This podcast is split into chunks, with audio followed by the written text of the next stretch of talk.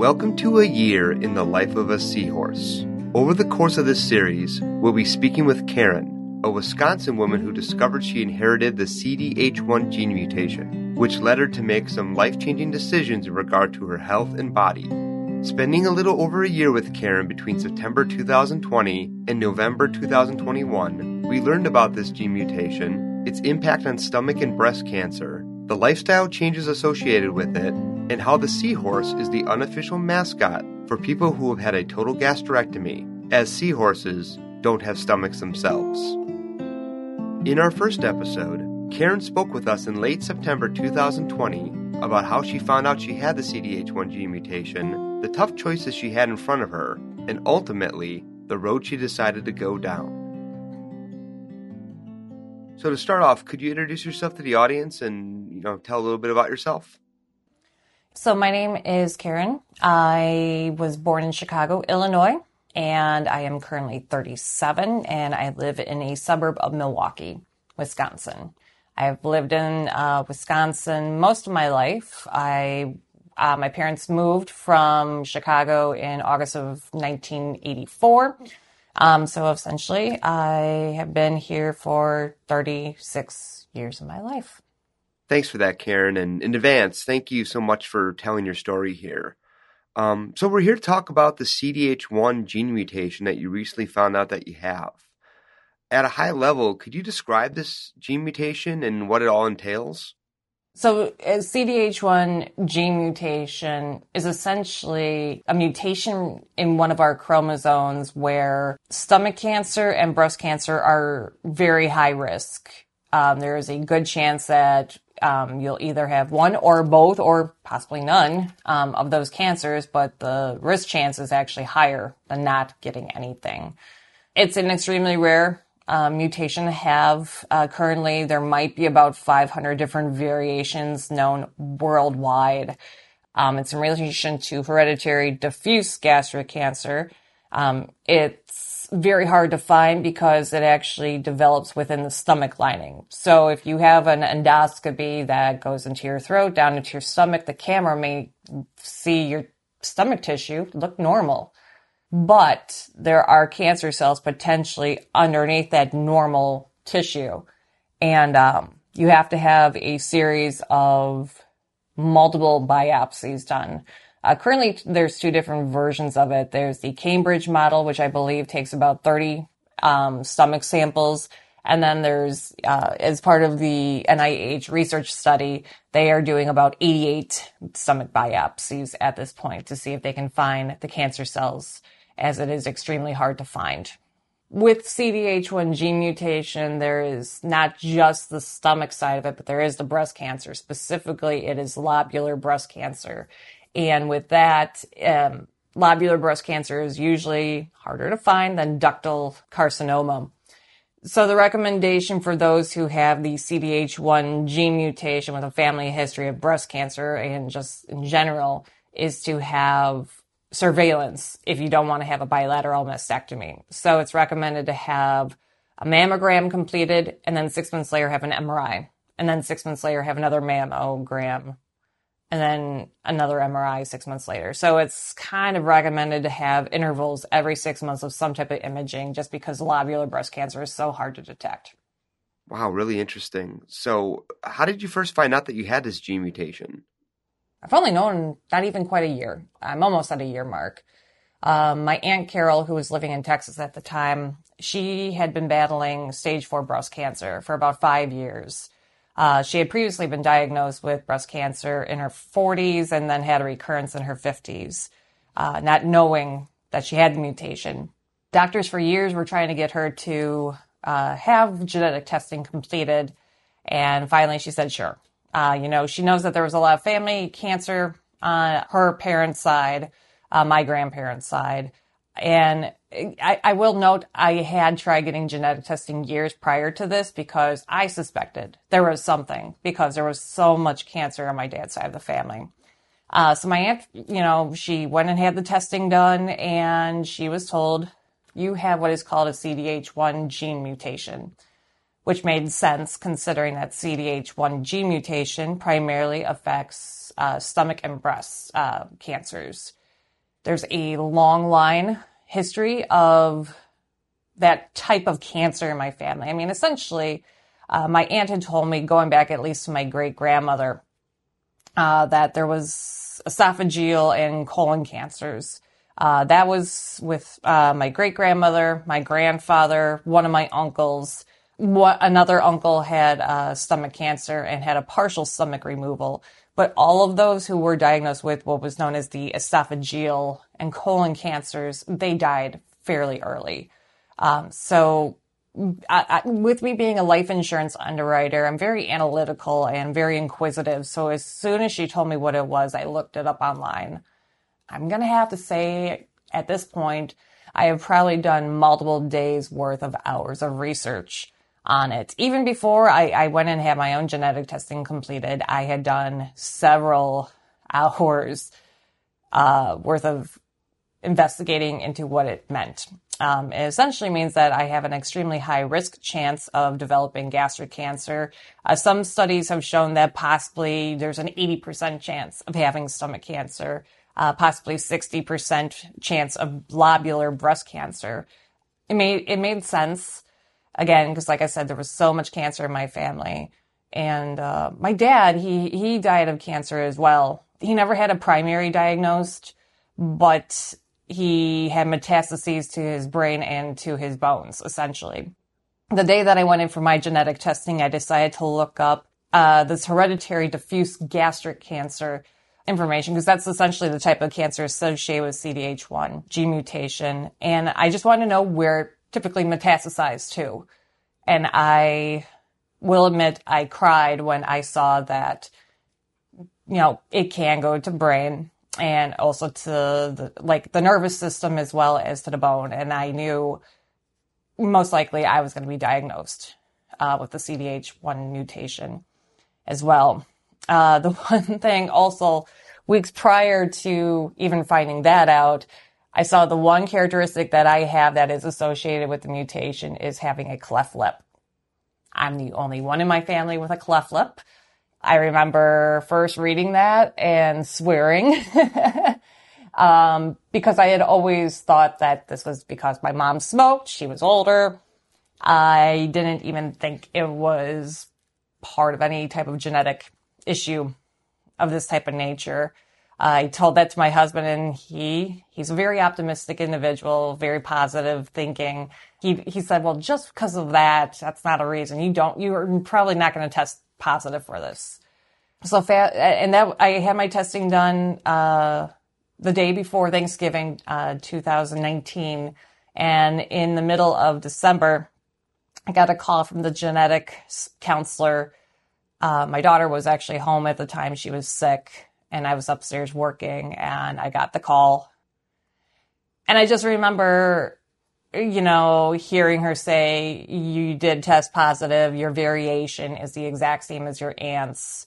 Um, we do recommend that you have a total stomach removal or gastrectomy. And I tried not to cry on the phone with her, even though I knew the, the, that was coming. Uh, even before she called, like I said, I, I suspected I was going to be told I was positive, but when I hung up, I cried really hard. Um, and that that was a really difficult moment for me, mostly because I don't want my kids to be affected by this. Sorry, I'm tearing up. Because they have a 50% chance of inheriting this. And I know it's not my fault that they have this because I didn't know. I just don't want them to have to go down the same road that I'm about to go down. And uh, the way I'm looking at it is that I have the opportunity to do something that my ancestors never had a chance to do. Wow, this is some pretty heavy stuff here, Karen. We really appreciate you sharing this and just being open about uh, all your feelings that took place when you first were diagnosed. And for the audience, just to give you a little context, uh, when someone gets a total gastrectomy after the stomach is removed to keep the digestive system, you know, intact, what happens is that the small intestine is stretched out and it's actually uh, connected to um, the esophagus where the junction was where the esophagus originally met up with the stomach. So it's almost just like one long tube from the esophagus down into your intestines. And that's how the digestive system now is for someone who had a total gastrectomy. This means that there's no storage of food in the stomach and also no stomach acids to help break down food. So um, this certainly adds to the challenges of eating and, and digestion and nutrition for those who have had uh, a TG, a total gastrectomy. So Karen, um, after you got your positive results for the CDH1 gene mutation, what were your next steps? After I got my results, I don't remember if it was that same day or if it was the day after. I'm, I'm thinking it was the same day. I figured I need support now you know, my husband, he just got blown away hearing my results. I have the spousal support, but what about others who are dealing with the same thing I am? So, because I know our Facebook world, social media world is um, a great way to connect with people, I just went to a search option and I wrote CDH1. And I didn't see that many options come up. But there was one group that had about, at the time, it had about 1,300 members. So I joined it. Was a CDH1 gene mutation support group. And um, I was accepted right away. I saw all the different questions people had, people talking about how they're going through things, those who had just found out, some who had been going through this for years, um, some who have gone through the breast cancer side of things. So there's a whole gamut of information on there. Uh, but while I was on there, because I'm the type of person that I, I know what I need to do, and also because this is such a rare situation, I needed to know where to go for the best care at this point. And locally here in Milwaukee, we don't have anybody and I, I, had researched, we have nobody here who specializes in CDH1 gene mutation. Um, I did meet with a, a different uh, genetic physician through the hospital I had my testing through, and he didn't provide me much more information. And there, he didn't have any doctors locally he could refer me to. Uh, he said there was a doctor in Chicago he might be able to uh, get me in touch with. However, uh, because of the CDH1 support group, I found out about the National Institute of Health in Bethesda, Maryland that there was actually a specific study being done on individuals who have CDH1 gene mutation, um, led by Dr. Jeremy Davis. And when I started hearing that the entire process goes to help one, research, two, your medical care is paid for, and travel and lodging are also paid for, I immediately contacted NIH. I, I want to say within a week or so after I, I got my results back. And so, what happened after you reached out to NIH?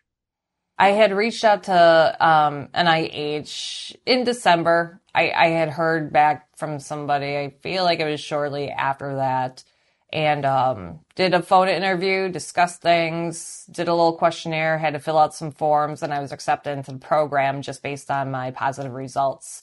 I had gone out there with my husband for the first visit for the initial consultation at the end of January. Essentially, during that visit, had to have blood work done, uh, met with the team, uh, which included the dietitian, a genetic counselor, and then also meeting Dr. Davis as well to discuss any questions, concerns I had. Um, if I'm missing anybody, I apologize. Uh, but uh, got to meet several different team members while we were out there. Um, got to see what NIH was like, which it's very intimidating because it's a very large facility, a large campus in general.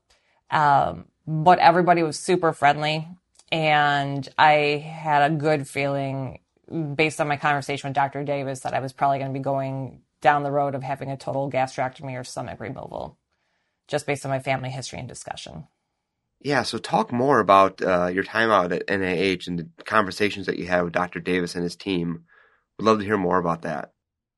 So when I had met with the team out there, again, I, I had to do some, you know, the, my blood work, which came back with all my cancer um, labs coming back perfectly fine. but when I talked with Dr. Davis, I did bring up my family history about all the esophageal cancer because it seemed very unusual. Um, all this esophageal. Um, I had known that several members of the family have um, a history of drinking large amounts of alcohol, which I know could possibly be an effect of it. Um, but when my aunt told me that my great grandmother never drank or barely drank, it didn't make any sense. Um, so I asked him for his opinion, especially knowing that we have this genetic mutation, and he couldn't say for certain, but based on the genetic mutation and our family history, he believes that most likely they probably did have hereditary diffuse gastric cancer that most likely started at the esophageal stomach junction. So hearing that kind of was a, a punch in the stomach per se. I didn't expect to hear that it was a good chance that all these individuals had the cancer that I'm trying to fight at this point. Now, the second time you went out to NIH was for some more extensive testing. What was that like, and how was your frame of mind as you continued to consider getting your stomach removed? Before my testing, I actually came to the conclusion that I was most likely going to have a total gastrectomy. Uh, the reason for that actually goes back to early February. So Becky on the NIH team, uh, she works with Dr. Davis's team. Uh, she had reached out to me and said, "Have you made any decision about if you're leaning toward it? You know, having stomach removal or not?" And at that time, I was still wishy washy because it's a huge decision. I mean, who wants to lose their stomach? And I'm a person of faith, so I prayed about it in my car while driving to work, and um, I felt compelled to understand that this was my journey, that I was supposed to get this done. And it, it, it hurt to understand that, yes, this was the route I was supposed to go. I can't describe why or how I came to that decision because I know not everybody has a faith in that aspect, but I know going into my endoscopy, I, I was already going to have the stomach removal. So no matter what the results came back with. And um, so I had my endoscopy and a colonoscopy completed because, again, the colon cancer side of it. So my colonoscopy came back with a seven millimeter polyp. Um, it's the type of polyp that actually I should have follow up every three to five years with a repeat colonoscopy. So I'll be doing that in another three years. And then um, with my endoscopy, one of my samples actually did come back with a suspected precancerous signet cell carcinoma in situ. So knowing that signet cell carcinoma is the specific type of cells associated with this hereditary uh, diffuse gastric cancer, getting that, knowing my family history, and knowing that I feel that my life path is supposed to go this route is why I came to the decision that I was I'm going to be going through the surgery. So were there any other reasons that made you decide to get a total gastrectomy? For years, actually, I had prayed uh, in trying to understand the family history aspect because most of the individuals on my dad's side of the family, and even my mom's side, nobody really lives past the age of 70. Being 37, I don't want to think that I only have 33 or less years left on this planet you know, I, I, I had prayed and asked for some direction to figure out how do I live past the age of 70. So I feel that that was part of the decision with this as well, just because those that seem to be affected by the CDH1 gene mutation, the oldest age seems to be 67 at this point, who was my dad. Um, everybody else was either in their upper 40s or lower 60s when they passed from it. But the big part is that I want to be around for my kids. I want to be around for the, for all their big events. You know, if they decide they want to start having families, I want to be around because I love those little guys. I know they're not to be little forever, but I just want to be around longer than my parents were for me. Both my parents were 67 when they passed and they never got to see my kids grow up. They didn't even get to see or meet my kids at all. And I want to be able to have that opportunity if my children decide to again, have their own families. Your surgery day is coming up pretty soon. How are you feeling, Karen? Uh, my actual surgery is literally a week from today. So seven days. Um, I had scheduled the surgery out originally 90 days out. At the time, it felt like, oh man, that's so far out there. But considering it's the year 2020, life has been crazy. Life has been hectic. Everything's just been crazy this year. But time has flown by. Uh, it really has. And uh, here we are. and um, a month ago, I started really struggling.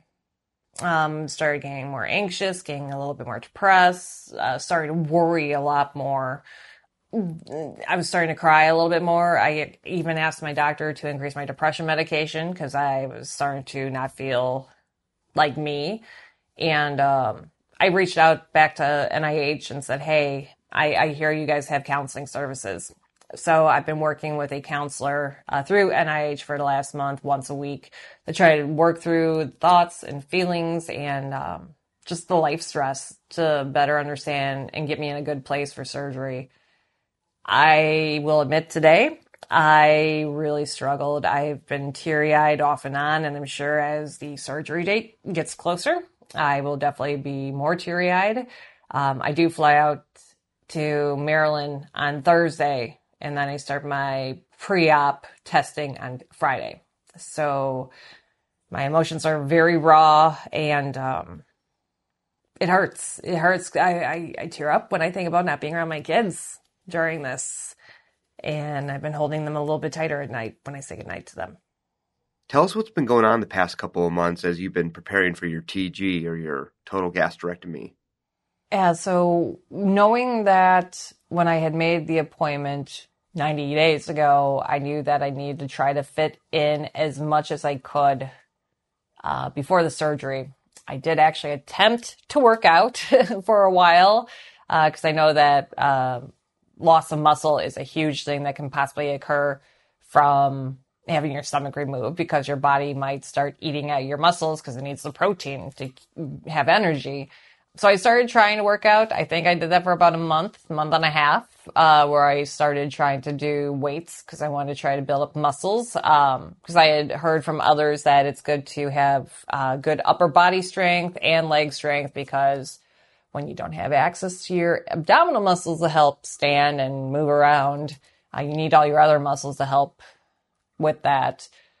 Also, try to take care of my family. Uh, we actually did take a couple family trips this summer just to be able to get some family time in. We went camping, so we just tried to enjoy the outdoors and let the kids learn about nature and to let them have those experiences. I've also refound myself a little bit. I actually started doing uh, woodwork where I've actually been making furniture and making other projects um, just to help keep my mind off of the stress that I've been going through with this and on top of my regular work schedule. So uh, doing woodworking has definitely been helpful and very therapeutic. But I've also been eating a lot of the good stuff I love eating. So unfortunately, I've been eating out a lot more. uh, I've been drinking a little bit more than I usually do just because I know that after the surgery, I'm not going to be able to eat or drink that type of stuff possibly for a long time, or if, you know, maybe I might not be able to eat some of it ever again. Um, I don't know what my future holds post gastrectomy here.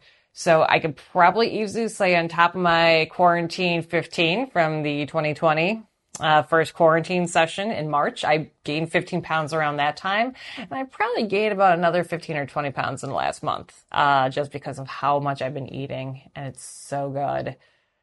I've been wearing leggings a lot of leggings. um, but I know I haven't weighed myself on a scale in over a month. And I used to be someone who would weigh up every few days. I'm at a point where I don't care because I know after my stomach procedure, I'm going to be losing weight. And that's just a fact because most people, if not everybody, essentially loses a good portion of their weight. So I'm enjoying life to the fullest eating wise at the moment. So, so what do you anticipate life being like? A day, a week, a month, a year after having your stomach removed?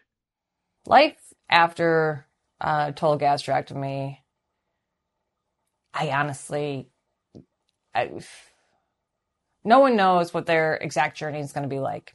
Each person is different.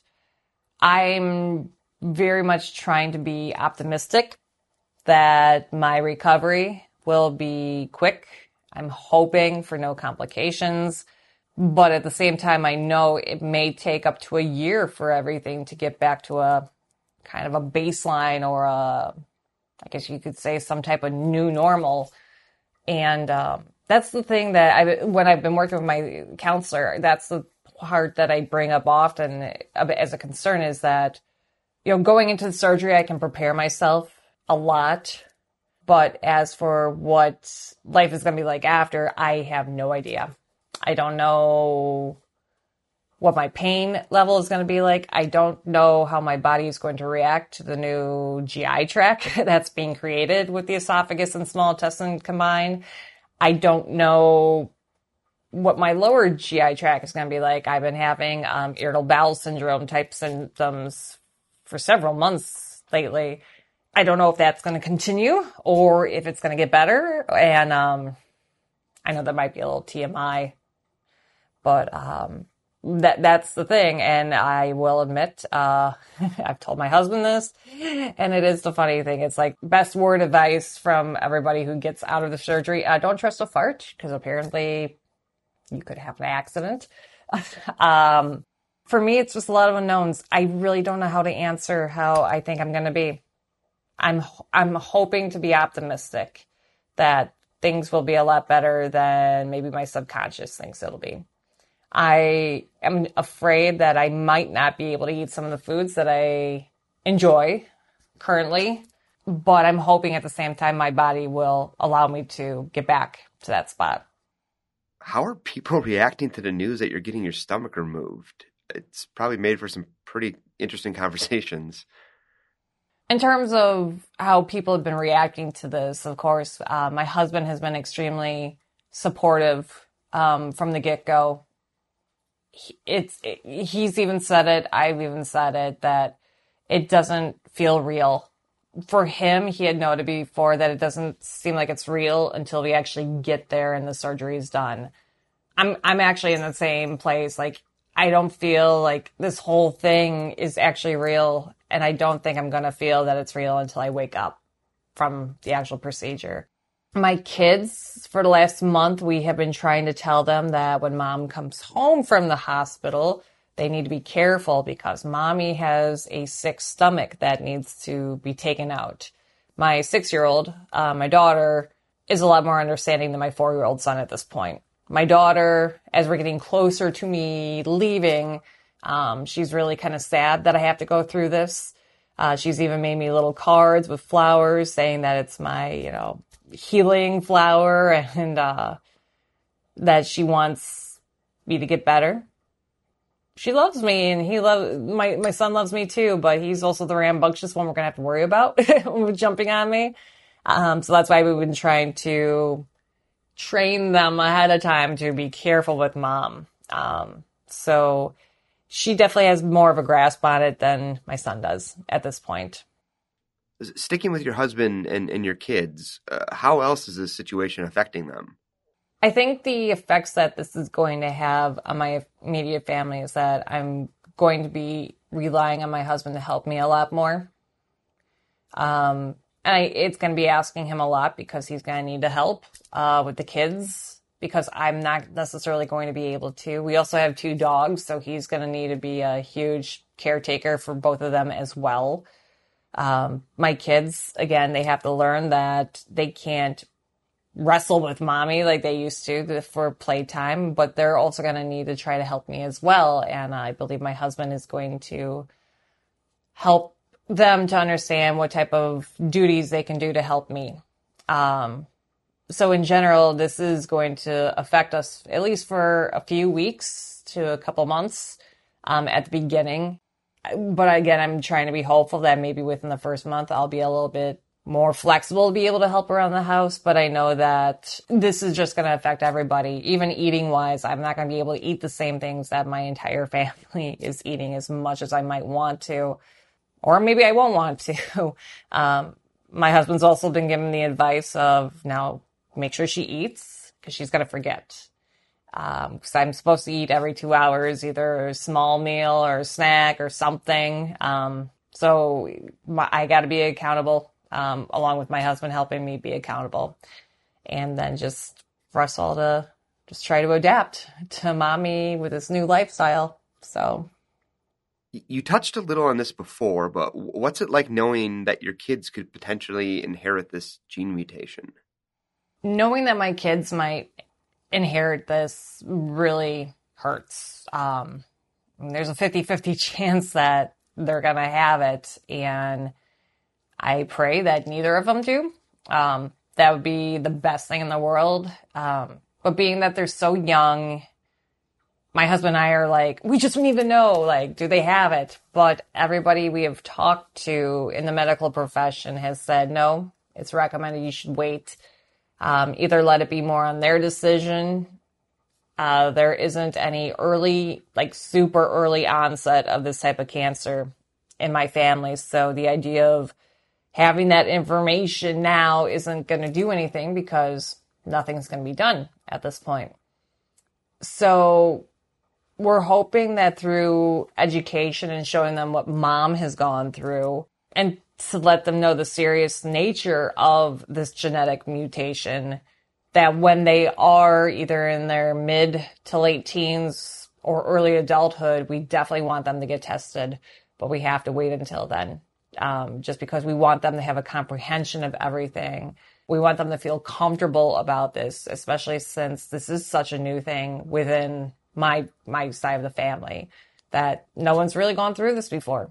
So I'm kind of the I guess you could say the explorer, the first going head into this and um, I, I hope that what I go through, they don't have to go through. And with this medical research study I'm in, I'm hoping that with my help and all the other hundreds that are part of it, I am hoping that we will make an impact somehow that if either of my kids do have this, that they don't have to go through a gastrectomy to help save themselves. If, if you can, please talk more about this research study you're a part of and the goals that it's trying to achieve. Overall, with everything that I'm going through and so many hundreds of other individuals across the country um, being part of this research study. I know I'm one to feel this way, but I'm really hoping that whatever is found through the study with the, I believe they were looking at a thousand participants, is that I'm hoping that any evidence or any information that is found through the study can be used to help future generations I mean, this this gene mutation was only discovered a little more than 20 years ago in New Zealand. Not a ton is known about it really at this point. Like what sets off the the signet cells to become huge amounts of cancer in a stomach. Like they're trying to figure out how to keep those cells shut off from doing that. And right now they don't know. And I'm really hoping that what I am helping contribute will help future generations to have stomachs not need to be taken out. But I'm also trying to be an advocate along the way for those who have this genetic mutation because it is such a rare thing and I believe awareness needs to be known about it. So, what kind of questions do you receive from people uh, when they learn about your situation here? Oh, I love getting questions. Um, I, I actually encourage people to ask questions about what life is, what's life going to be like after you have your stomach removed. And really, you can have your stomach removed and still live. And yep, you can definitely live without your stomach because essentially your stomach is just a holding tank that breaks food down. That's its biggest purpose. And I just tell them, yep, you could still eat. It's just that your mouth now becomes your new stomach. You have to chew and chew and chew, uh, which I have tried practicing and I don't do a very good job on. So we'll see what life is like actually after surgery, um, for that process. But, you know, I try to explain that, yeah, it's just a whole new way of life. It's just slowing down and smaller meals and, I have to eat protein with every meal and snack, and I have to take vitamins now for the rest of my life, or will have to. And um, just let them know that it's not going to be a cakewalk. It's going to be a huge challenge. This is going to affect me for the rest of my life. And anybody who doesn't think it's going to affect me for the rest of their life, they need to do thorough research on this or just ask more questions. I, again, I love answering questions because I feel like I'm a wealth of knowledge when it comes to um, the CDH1 gene mutation. And I, am not going to say I'm an expert on the TG, uh, the total gastrectomy portion of it, because I haven't gotten there yet, but I have a good sense as to what will come from that. I've, I've, I've been asked before if I can just get a stomach transplant, which at this point that it's not an option. I, I also would not want to be on anti-rejection medications for the rest of my life. Um, like other organ transplants are done with. Um, been asked, uh, uh, how much weight loss are you going to be looking at? And currently, with my current body mass index, uh, I'm going to guess, uh, at least based off of the information I've seen from the nutritionist, I could possibly lose between 30 to 40% of my body weight. I am hoping not the 40% because then I will be way too skinny and I don't want to be that skinny. I, and I just let everybody know it's a very complicated situation. The idea of I, I'm going to lose a lot of weight is a probability I don't know if I if my body is going to allow me to regain any of it. Maybe at some point, but we'll see. All right. Two-part question here to finish. What would you say to someone who just found out that they have the CDH1 mutation? And what would you say to them if they decide to get a total gastrectomy? What would I say to someone who just found out that they were diagnosed with CDH1 gene mutation? Um, Knowledge is power. Knowing the ins and outs of everything associated with it, I feel is definitely a big thing. I know everybody says, first off, just breathe. a lot of people say that. I totally get that mentality, but it's really hard because I know with me, I was in shock. I didn't know how to process it. I was confused um, which is why I also wanted to do a bunch of research in relation to it. So I think make sure you find your support system. Know who your support system is. Some people aren't going to react the way you want them to react. Just don't give up hope for yourself. And you have to think that this is about you that you are focusing on, nobody else. And you have to figure out the reason why you're doing it. Again, for me, it's because I want to be here. I want to be with my kids. I want to be a good role model for others and I want to be able to help others. That, those are the big things for me at this point as to why I want to do this. And, um, for someone who want is, is going into the idea of a total gastrectomy, that might be a better question for after. Um, just because right now I'm in the state of my nerves are a wreck. I'm scared. Um, I'm scared of what the future is going to look like because I can't predict exactly what my particular future is going to be. And that's the part that I have a problem with because I like to be in control of things and I'm not in control of this. So I have to breathe. Um, definitely meditate. Try to relax. Just try to, try to breathe at some point, but do it in your own time again, find those resources, find somebody to talk to, whether it's a counselor who specializes in it, um, like a mental counselor, not necessarily a genetic counselor, but somebody who has helped others go through the situation. I feel that's a good starting point too. But again, knowledge is power. And I think as long as you have that in your bucket, you take your time to understand what you're going through and dealing with, and that you find the right doctor who's going to take care of you. That will be the part that ultimately I think will help bring comfort to you. I actually have one more question for you, Karen. Uh, imagine it's the morning of October 5th, 2020, the day of your total gastrectomy.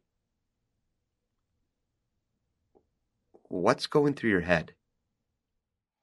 Oh, I hope there's morphine involved. so I don't have to think about it. Um, the morning of October 5th, knowing that my surgery is tentatively scheduled for noon that morning, afternoon, um, I will probably be in tears at some point. I'm getting teary now. That I hope everything's going to be okay. That I really hope everything's going to be okay after. Thank you, Karen, for sharing your story, and we'll follow up with you after your procedure. All the best. Thank you for listening to A Year in the Life of a Seahorse. Please check out the other episodes to get the full story of Karen's CDH1G mutation journey. If you have any concerns about a family history of stomach, breast, or any other kind of cancer, please consider getting genetic testing to empower yourself with knowledge and help inform you on any major life decisions you need to make for yourself. For more information on stomach cancer, please visit No Stomach for Cancer's website at nostomachforcancer.org. That's No Stomach for Cancer, all one word, dot org. By listening to this podcast, you agree not to use this podcast as medical advice to treat any medical condition in either yourself or others, including but not limited to patients that you are treating. Consult your own physician for any medical issues that you may be having.